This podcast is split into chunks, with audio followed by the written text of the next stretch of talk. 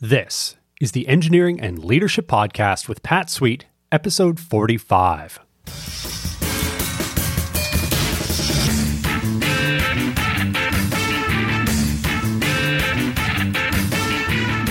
Welcome to the Engineering and Leadership Podcast, the show dedicated to helping engineering leaders thrive. Today, I speak with Ralph Specht on why companies need soul and how to breathe life into your organization using the SOUL system.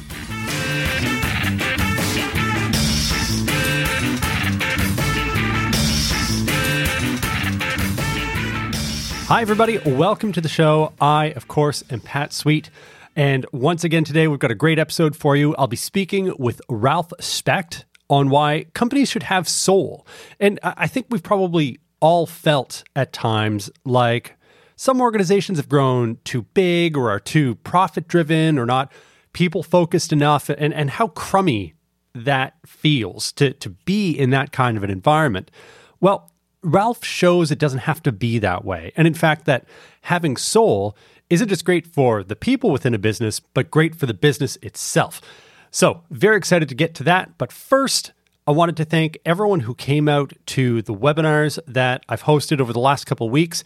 If you didn't get a chance to come out to any of them, do check out the show notes, engineeringandleadership.com slash episode 45, and I'll be putting links to the replays so that you can go back and check those out.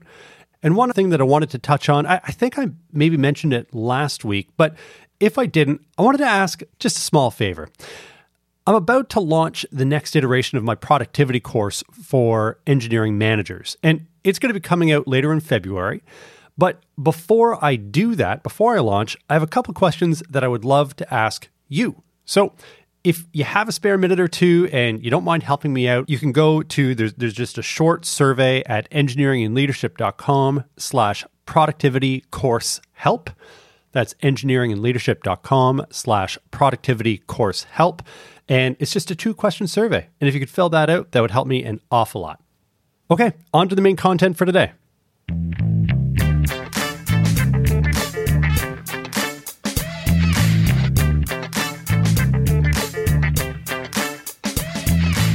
I think we've all felt at one time or another that we're living inside a bit of a Dilbert cartoon, as though the company we work for didn't care much about us or about the world around us so long as targets were hit. And if you've had that experience, you know it can make for a pretty terrible work environment. My guest today wants to make organizations like that a thing of the past. Ralph Specht is just about to release his new book, Building Corporate Soul Powering Culture and Success with the Soul System.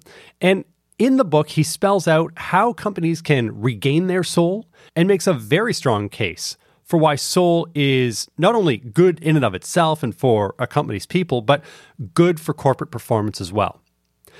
Mr. Specht has been called a visionary business leader by Fast Company Press and was a founding partner of the startup Spark 44, a global marketing communications powerhouse. He consulted for more than 20 years with global companies and brands such as Deutsche Bank, Credit Suisse, General Motors, Nestle, Coca Cola, Puma, and PwC with McCann Erickson. Here is my conversation with Ralph Specht. Mr. Ralph Specht, welcome to the Engineering and Leadership Podcast. It's a pleasure to have you here today. Pat, it's my pleasure to be on your show. I'm really excited about the the theme for today, and I think it's something a lot of us feel in, in inside ourselves, but maybe have never put these thoughts into words. And that's the importance of soul within an organization. And you're on a mission right now. I'm going to get to the book that you're about to release, but ultimately, your mission is to make soulless companies a thing of the past. And I think if, if you could achieve this mission, we'll all be thanking you. But maybe we want to maybe we want to start with what do you mean when you talk about soul in the context of a of an organization or a corporation? Soul is an intangible, right? You can't really grab it with your hands. You can grab it with your emotions. You feel it or you don't. And very often, companies where they have a great corporate soul, people know it because it's just there and it's just the, the sense of what we're doing here is the right thing and we're doing it in the right way. And the people that are around me, as, as my colleagues, we're all on the same mission, on the same bus, actually. And, and it's something very unique. So when when I started to think about soul in the corporate sense, it was a very special moment because I was a co-founder of, of a, a, startup called Spark 44, which was a joint venture with Jaguar and Land Rover for their global marketing operations. And uh, we started in 2011, and I stepped down as CEO in 2019, pretty much just before Christmas 2019. So when that happened, my former colleagues reached out to me, which obviously you would expect. There's no surprise there. But there's a surprise because what they uh, said to me, what they wrote me, uh, was something that was far beyond what uh, you would normally expect in a farewell message. And like, sad to see you go.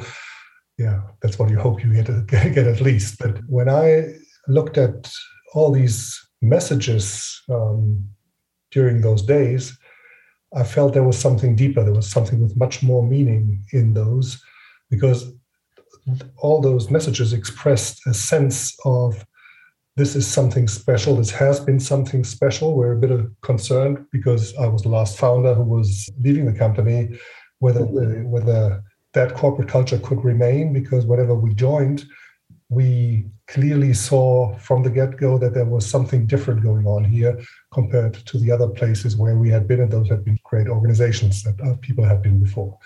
So I actually thought, what's the legacy that we leave behind with this company? And to me, it's not building a company from scratch and, and within just a few years get to 1,200 people and 19 offices worldwide and 100 million plus revenue and all of that. That's not the legacy, to me, at least. To me, the legacy is having been part of a group of people that have been capable of creating a, a, a corporate culture in a highly competitive and a highly performance driven environment that actually focus on the human beings because obviously as a creative business there is nothing else. You got a few desks and a few computers but what you really have is great minds and great people and people that can manage a creative process across all channels and across all cultures because it was a global setup. When when I contemplated about all these messages, I thought actually I got to there's something in here which is is worth more than just a message on my iPhone. So it sounds like this came as a bit of a surprise to you that it was obvious to your people that the company that you had formed had this soul, had this essence. It, but but it sounds like you, you didn't really expect to hear that. Was this something you had consciously tried to create or really didn't recognize until after the fact? No, I think we we all recognized what we had because we felt it in, in very many moments that were that, that we lived through together great moments, difficult moments, all of that. But I think the surprise that that hit me when I received all these messages was the importance it had for everyone. And the the ability to actually uh, put those experiences in words. And in some words some in some instances these words were very personal as you can imagine. And the way people expressed what they had experienced something that they compared to other places where they had been. And the the gist of the comments basically was we haven't seen that anywhere else. I haven't seen that anywhere else. And remember that moment when you did this and, and all of these things. And as a leader, when you're doing these things, at least that's true for me and for most of the other colleagues that I know, you do these things the way you do them because you think that's the right way to do it. Mm-hmm. And the and this right way to do it something that for many people, interestingly in the industry, was a, oh, finally, this is a company that applies good corporate culture, good corporate citizenship throughout its behaviors. And that that was probably something many had not so good experiences before. Of course. And, and I think we all go through careers where some organizations we've been a part of have been great and, and, others less so. And you mentioned this comparison that your, your people were making, saying this was different I've never felt like this before. I've never seen this before. What sorts of words and examples really sum that up? What does working in a soulful organization feel like? I think the most important thing that working in a soulful organization feels like is that whatever you do and whatever an experience in that organization matches what you're being told by your leaders where they are going. So walk the walk, right? The, there's too many examples, and that's what people often refer to.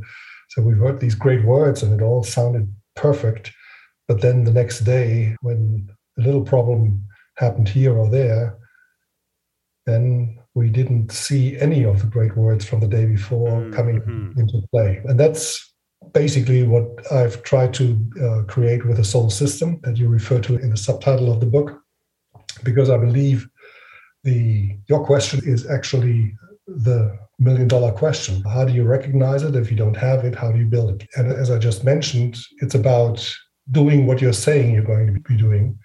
And so the model, uh, the soul system framework, has got three levels.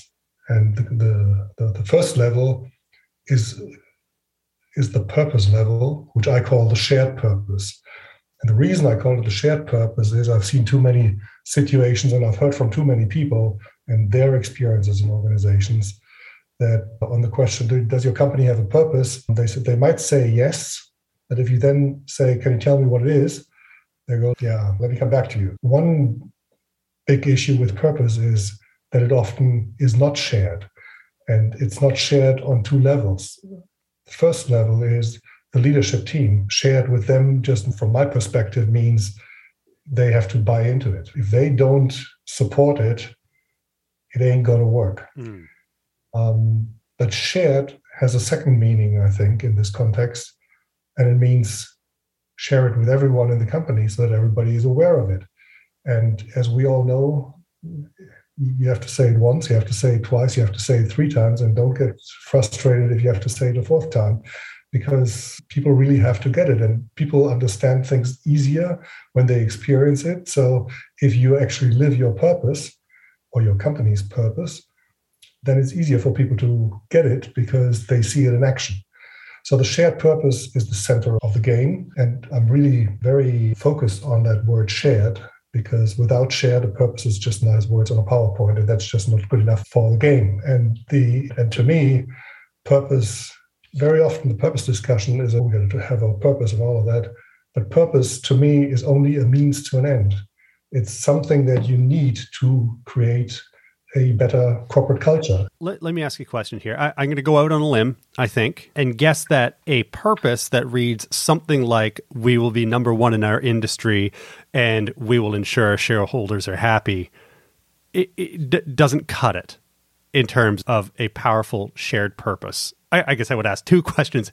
A, would you agree? And B, how do you get past the MBA mumbo jumbo? yeah, first of all, I do agree, but that's not a surprise, really. In the book, I'm citing uh, a number of purposes from various companies. And my favorite example of a company that got it right in terms of expressing their purpose and everything else that comes afterwards, plus the behaviors as LinkedIn. And LinkedIn's purpose is not flashy at all. Okay. It's very straightforward.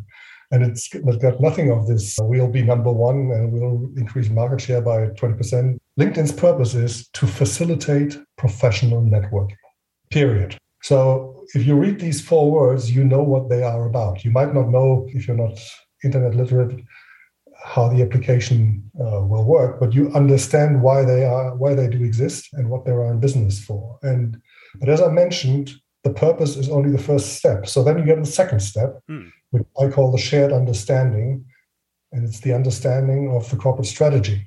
And there again, LinkedIn is terrific um, because so we learned the purpose is to facilitate professional networking. The vision that LinkedIn put down years ago is to create economic opportunity for every member of the global workforce. See, I, okay. I was gonna I was gonna comment on the purpose, mm-hmm. and I was gonna say that it's not super inspiring. It's crystal clear, but the vision is incredibly inspiring. That's that makes you feel like you're making a dent in the universe. Absolutely, and then you get the mission, which builds on it, which basically says to connect the world's professionals to make them more productive and successful. So you have the vision and the mission, and if you don't get it, then you might look for something else. Because, as you said, they're both very crystal clear and they don't leave any opportunity for doubt, mm-hmm. right? Mm-hmm. This is what we're here for. This is where we're going, and this is how we get there. Right. And then you get through the third element of the shared understanding, which is the values of the company. And here again, I think the LinkedIn example is terrific. They got seven values.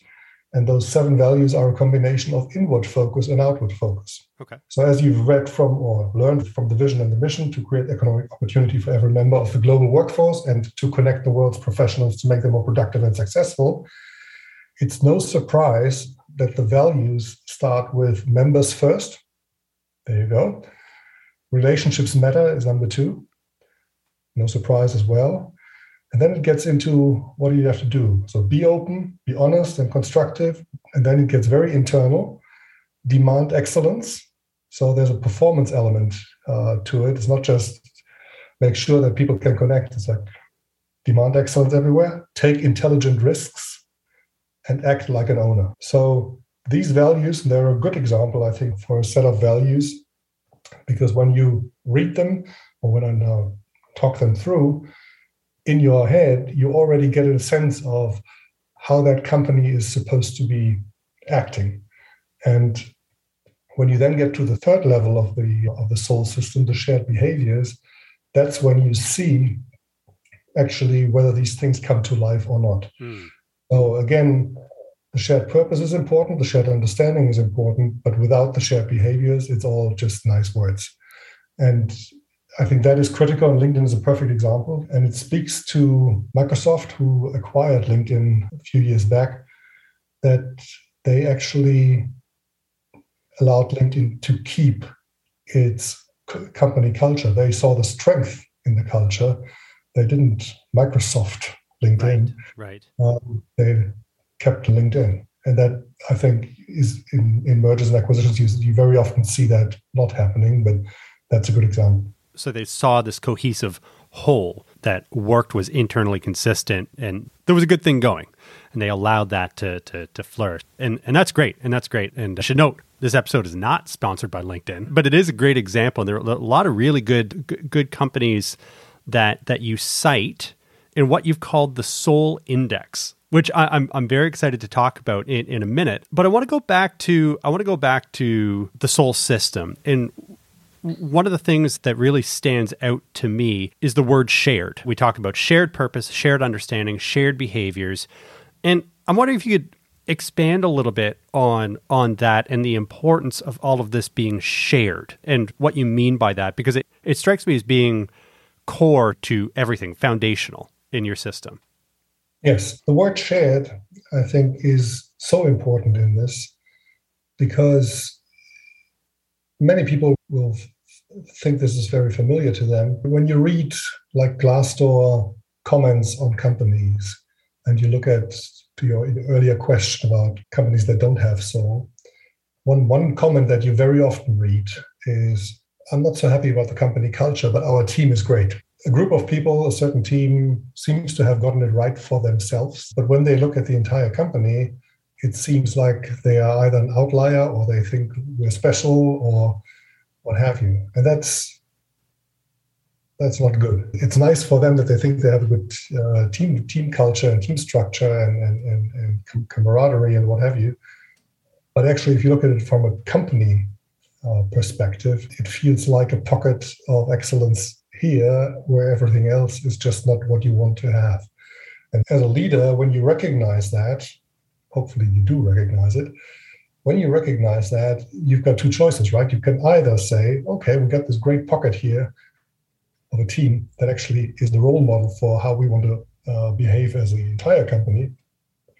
Or you can say, guys, this is not what we're about. Mm-hmm. So let's have that conversation. Let's be clear about what we are about.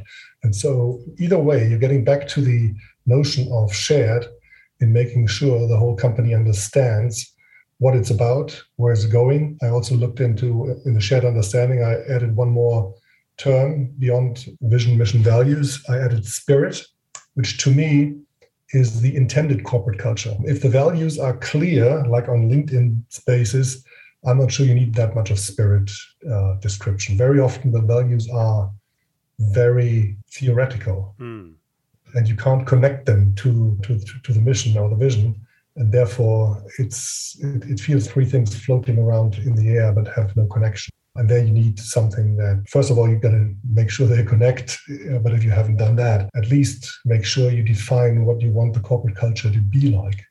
And then basically start on the behaviors. And when I looked at the behaviors, they get into everything a company does. And it becomes very um, obvious in a number of places. Again, you look into Glassdoor and, and you see what uh, is on people's minds. So you, mm-hmm. you see and you can read when people say, actually, in our place, you know, equal pay, for instance, a good example. That, that's a big one. You also can see when people say, if you want to climb your career ladder in, internally, forget it, they only hire uh, uh, the next level from the outside. Right. Another, another one. So uh, promotions are a critical element. How you pay people is a critical element. Performance reviews are a critical element. And so com- the whole compensation element is, is super critical. And so you have got a lot of things that actually are happening outside in the behaviors that very often many leaders think, ah, oh, that's just it's just happening. No, it's not happening. It's a conscious thing. So you got to take care of your compensation, of your recruiting, of your development, but also sometimes it's how you behave with partners outside the organization. So which partnerships do you agree to? Who do you want your clients to be? Is there something? There's been a, a fascinating thing happening at Edelman, the PR consult- consultancy, where in the context of the um, Glasgow COP26 conference, the members of the team at Edelman basically said, How can we, if we believe in these climate changing predictions, how can we afford to work for clients that are actually spending a lot of time on fossil fuels. Oh, wow. Okay. And, and that became an obvious conversation. And now there's a, an open debate going on, and Edelman leadership is taking it by its horns, which is the way you should do it. Because if you, if you want to put those discussions somewhere in the closet, it ain't going to work, right? Partnerships is a, is, a, is a critical element. How do you deal with your customers? How can you create a followership, which obviously purpose can have a real meaning here as well. And yeah, it's all connected, and leaders got to look into all of these ex- uh, aspects. So I think it's um, it goes without saying almost that a, a, company that that has a shared purpose, shared understanding, shared behaviors, that'll be a good place to be as an employee, as someone who represents that organization. But one of the more interesting things I, I think that you argue is that having soul is not just good for morale and engagement. It's it's good for business. And we mentioned the Soul Index earlier, which I think is a really cool way to to demonstrate this that companies with soul outperform their peers. So I'd love it if you could explain just at a high level what what the Soul Index is and what it shows. Yes, absolutely. So when I finished writing the book, you can imagine I've talked to a lot of people, lots of interviews, lots of reading, lots of research, lots of studies, lots of surveys. I thought it's been very interesting because the companies that have come up in my my memory were all high performance companies. So there wasn't the company that you had never heard before. There were a few of those as well. There's great pockets of corporate culture in in many companies but there were a lot of companies that I came across again and again. And so I thought, I got all these studies now, so why not actually blend the studies and see what comes up?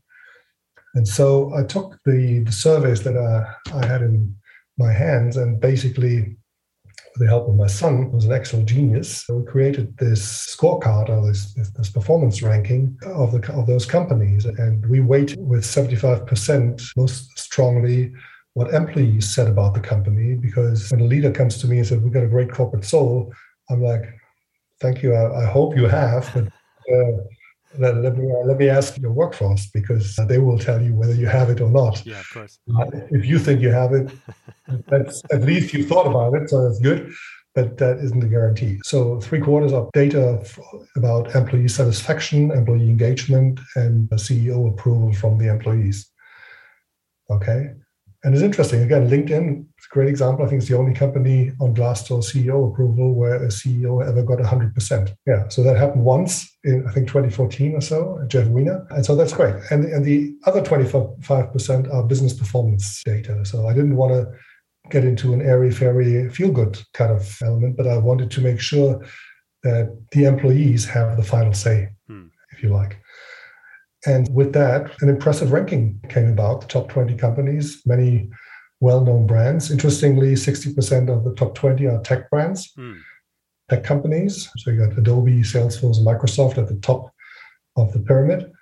And I don't think it's a surprise because these companies are all founded in the late 70s, 80s, 90s. They have, from the get go, looked at corporate culture, very differently. And it didn't surprise me a lot that they were coming out that strong. Microsoft is an interesting case, right? Because um, Satya Nadella turned the company around completely, both from a product portfolio uh, standpoint, but most importantly from a culture hmm. um, uh, standpoint. And when you listen to him, it feels like that he's one of the strongest believer in, in the power of corporate culture. And I think what he did and what Microsoft team members did with him, because you never do it alone, is very impressive.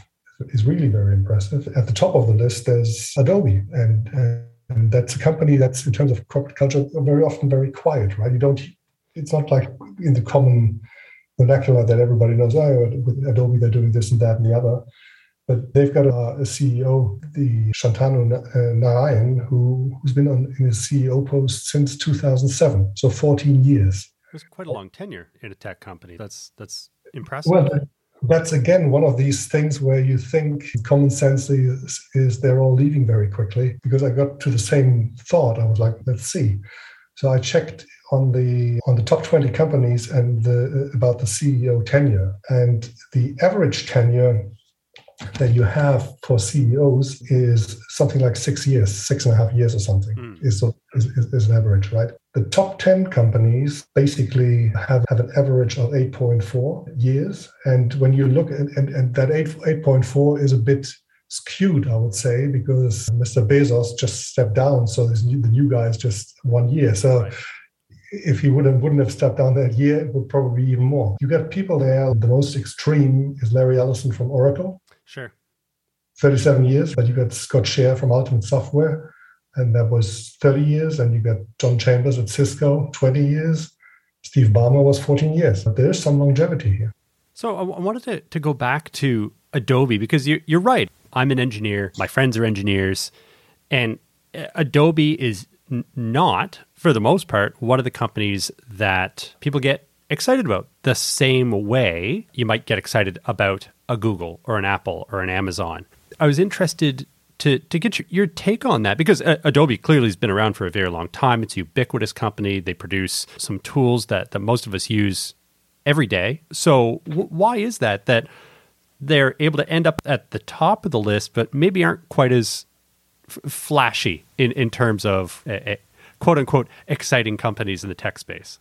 I think they do something very well, which when it happens, people like it, uh, but they don't talk about it that much. When it doesn't happen, it's in the news, ah, right? Okay. So Adobe is a company with a high level of integrity, one of the highest levels of integrity of any company, and they take great pride in their commitment to sincerity and honesty. So these things are very critical to their culture. They got a strict code of ethics um, for all of their leadership, and they take this stuff very serious. But what they've also done, and remember, there's Adobe is a global company, right? So they're, they're everywhere. So as a large multinational company with, a, with an Indian American business executive, executive uh, leading it, there's already a sense of cultural awareness among dif- different places. But I think what they do extremely well is a very high and reliable level of care for the people who work for them. There's the holiday pay, there's medical insurance, there are the retirement plans and education reimbursement.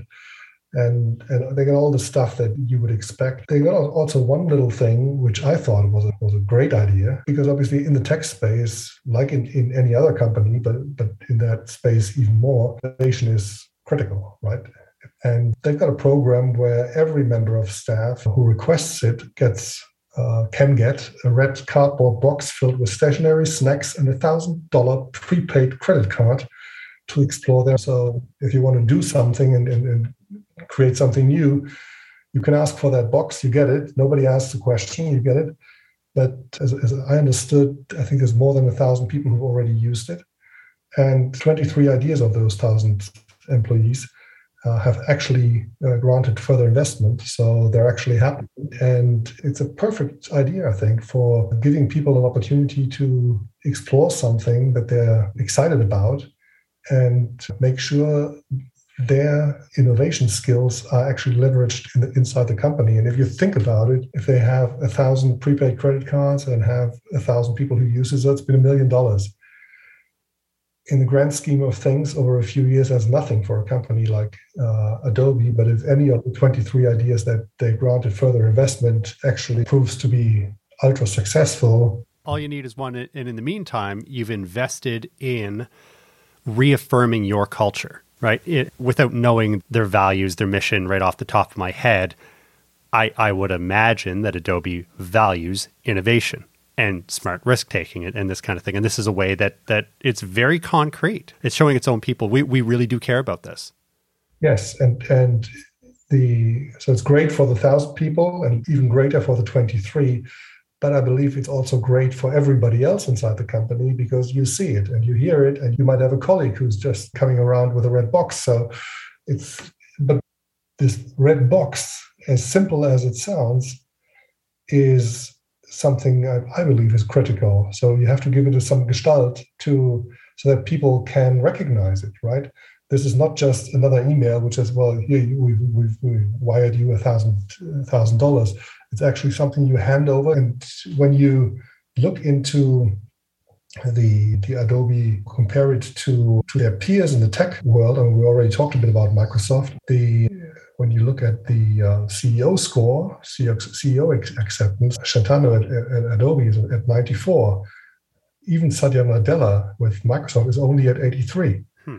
Right? And the Tim Cook uh, at Apple is at 80. Nadella and Cook are in the news all the time, whereas Adobe and, and, and Shantanu Narayen hardly ever notice unless there's a big business decision that, that needs to be um, uh, communicated. And you look, for instance, at Amazon, and with the change from uh, Jeff Bezos to Andy Jassy, he's at 74 at the same study.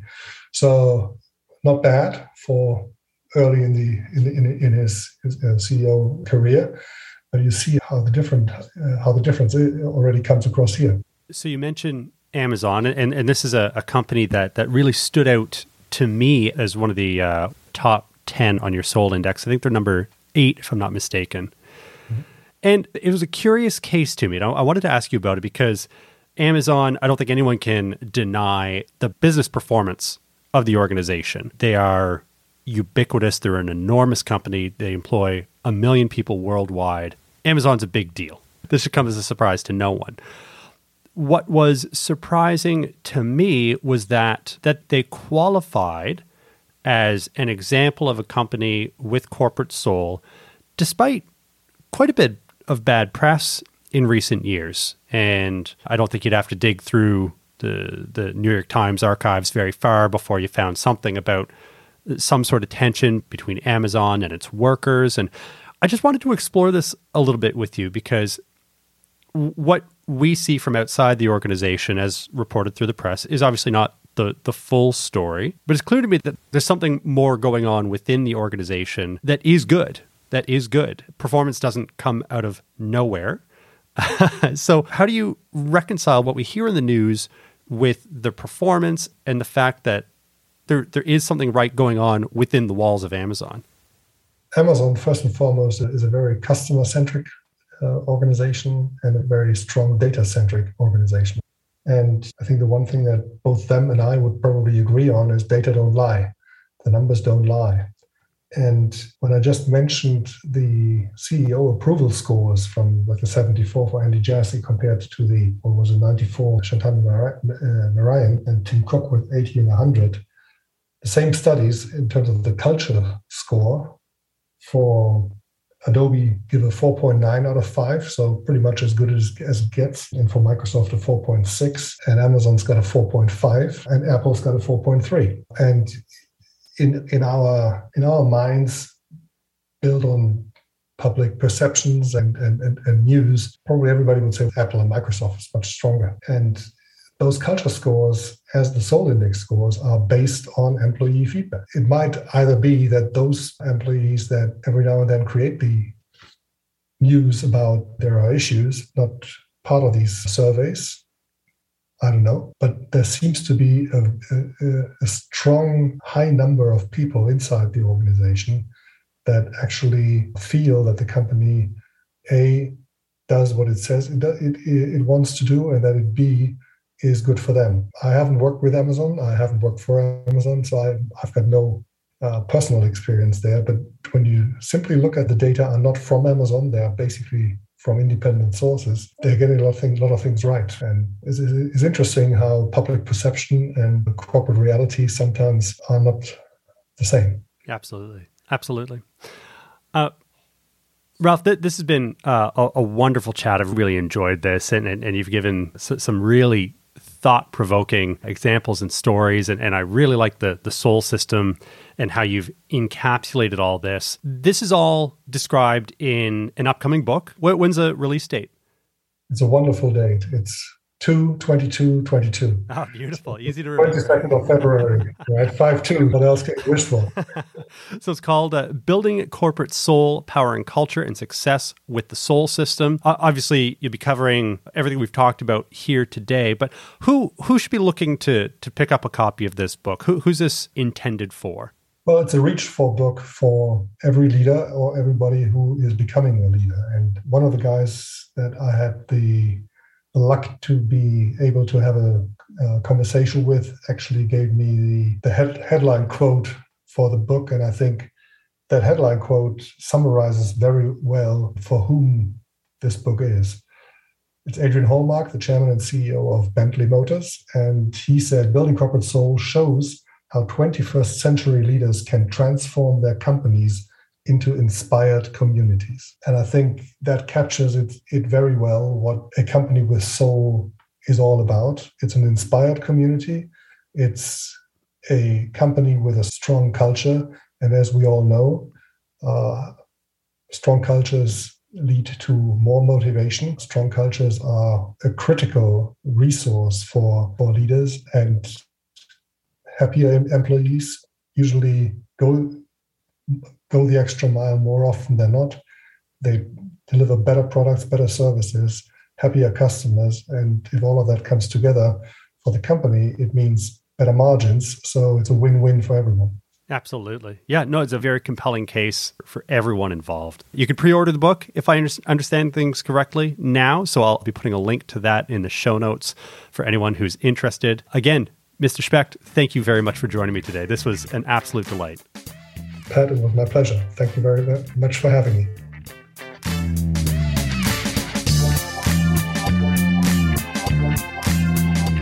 Thank you once again, Ralph. Just brilliant ideas, really interesting conversation. I really appreciated Ralph's perspective and the, the history and experience that he brings to this whole idea of corporate culture. Very, very cool stuff. Very much looking forward to picking up my own copy of the book, which again, there's going to be a link to that in the show notes. So do check that out. A few things that I wanted to double back on that really stood out to me during that conversation. And right off the top is the word shared. And this is something that came up quite a bit during our conversation. This shared understanding of what the company or the organization is about its mission, its vision, its goals.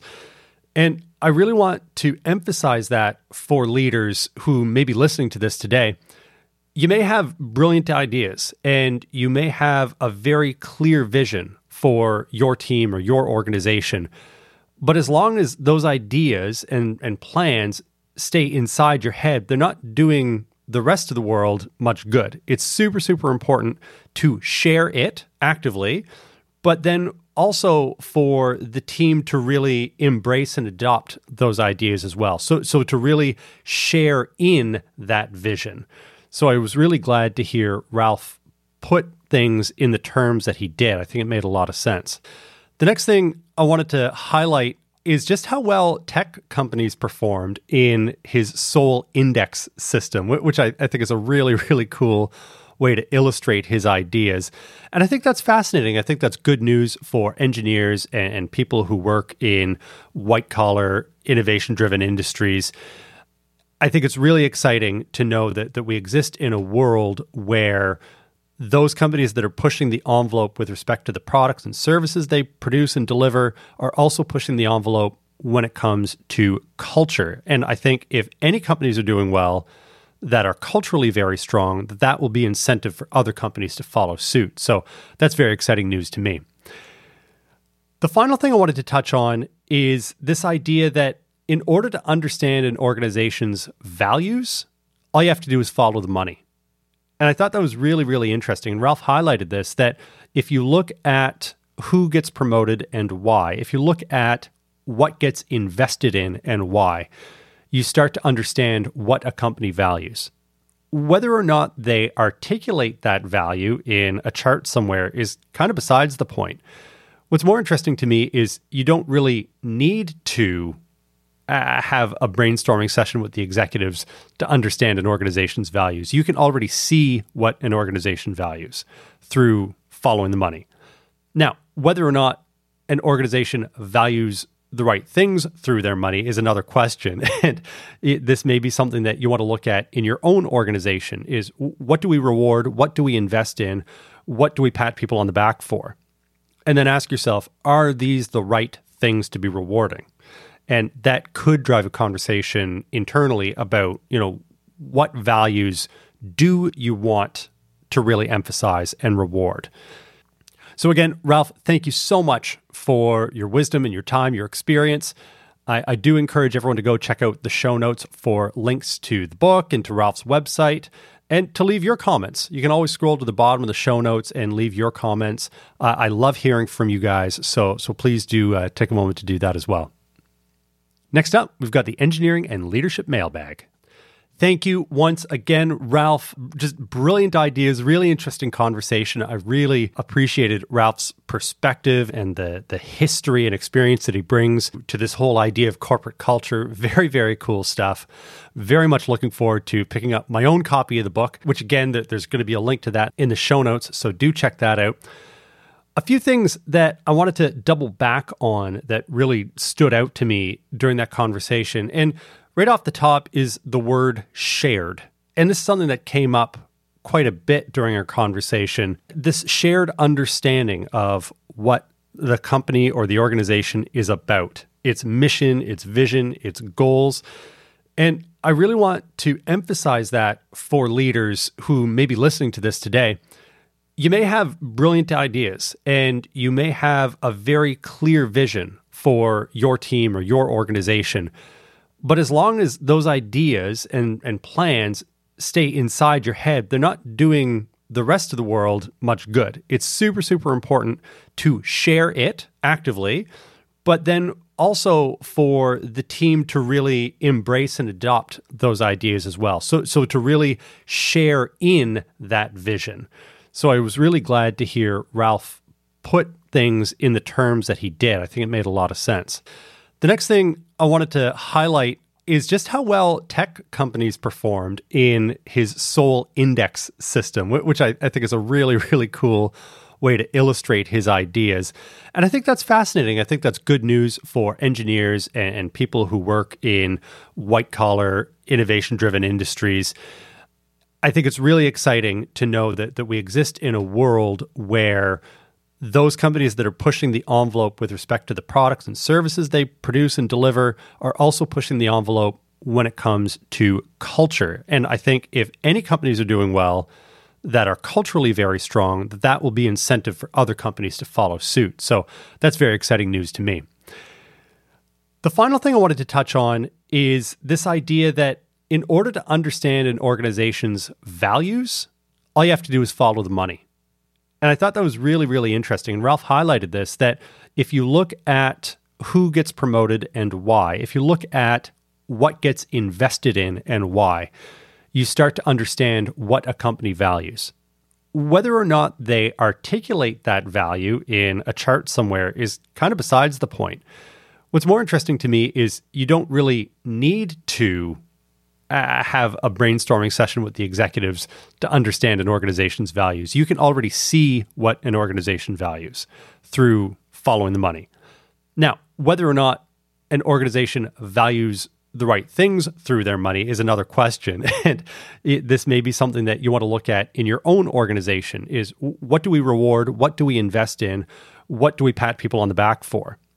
And then ask yourself are these the right things to be rewarding and that could drive a conversation internally about you know what values do you want to really emphasize and reward so, again, Ralph, thank you so much for your wisdom and your time, your experience.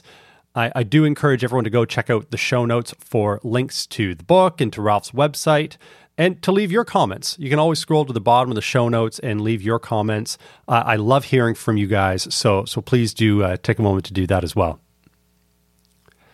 Next up, we've got the engineering and leadership mailbag.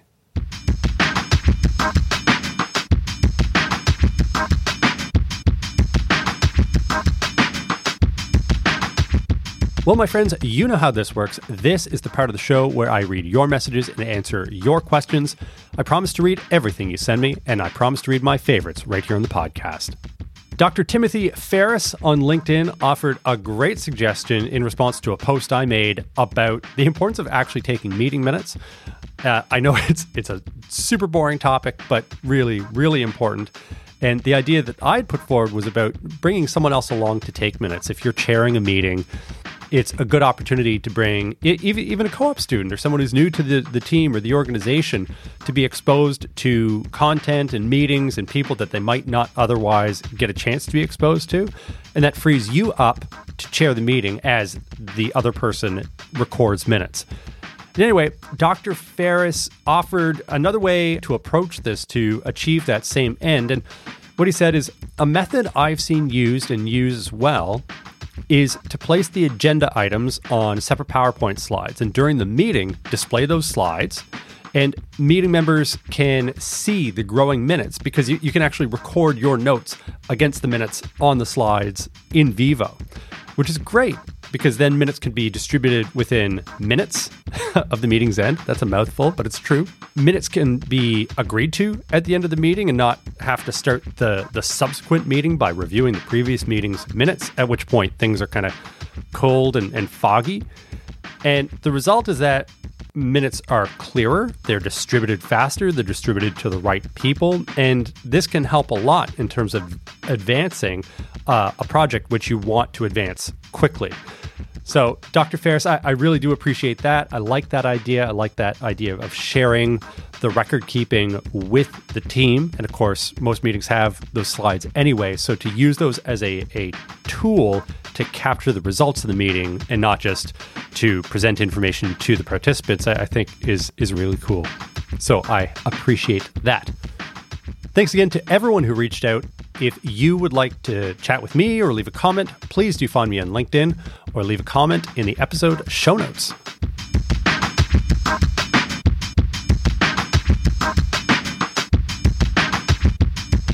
That is all the time we have for the show today. I will be back next week with a brand new episode, which will feature Dolores Hirschmann on why the very best leaders have crystal clear messages.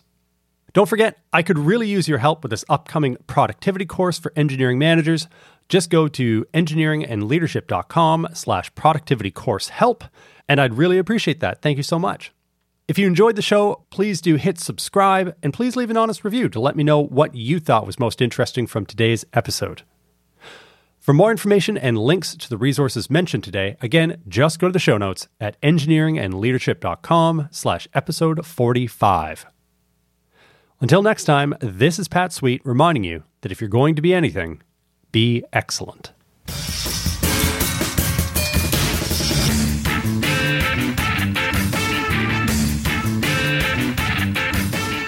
You've been listening to the Engineering and Leadership Podcast with Pat Sweet.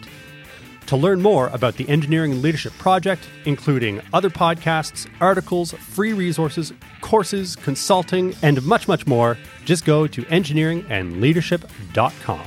That's engineeringandleadership.com.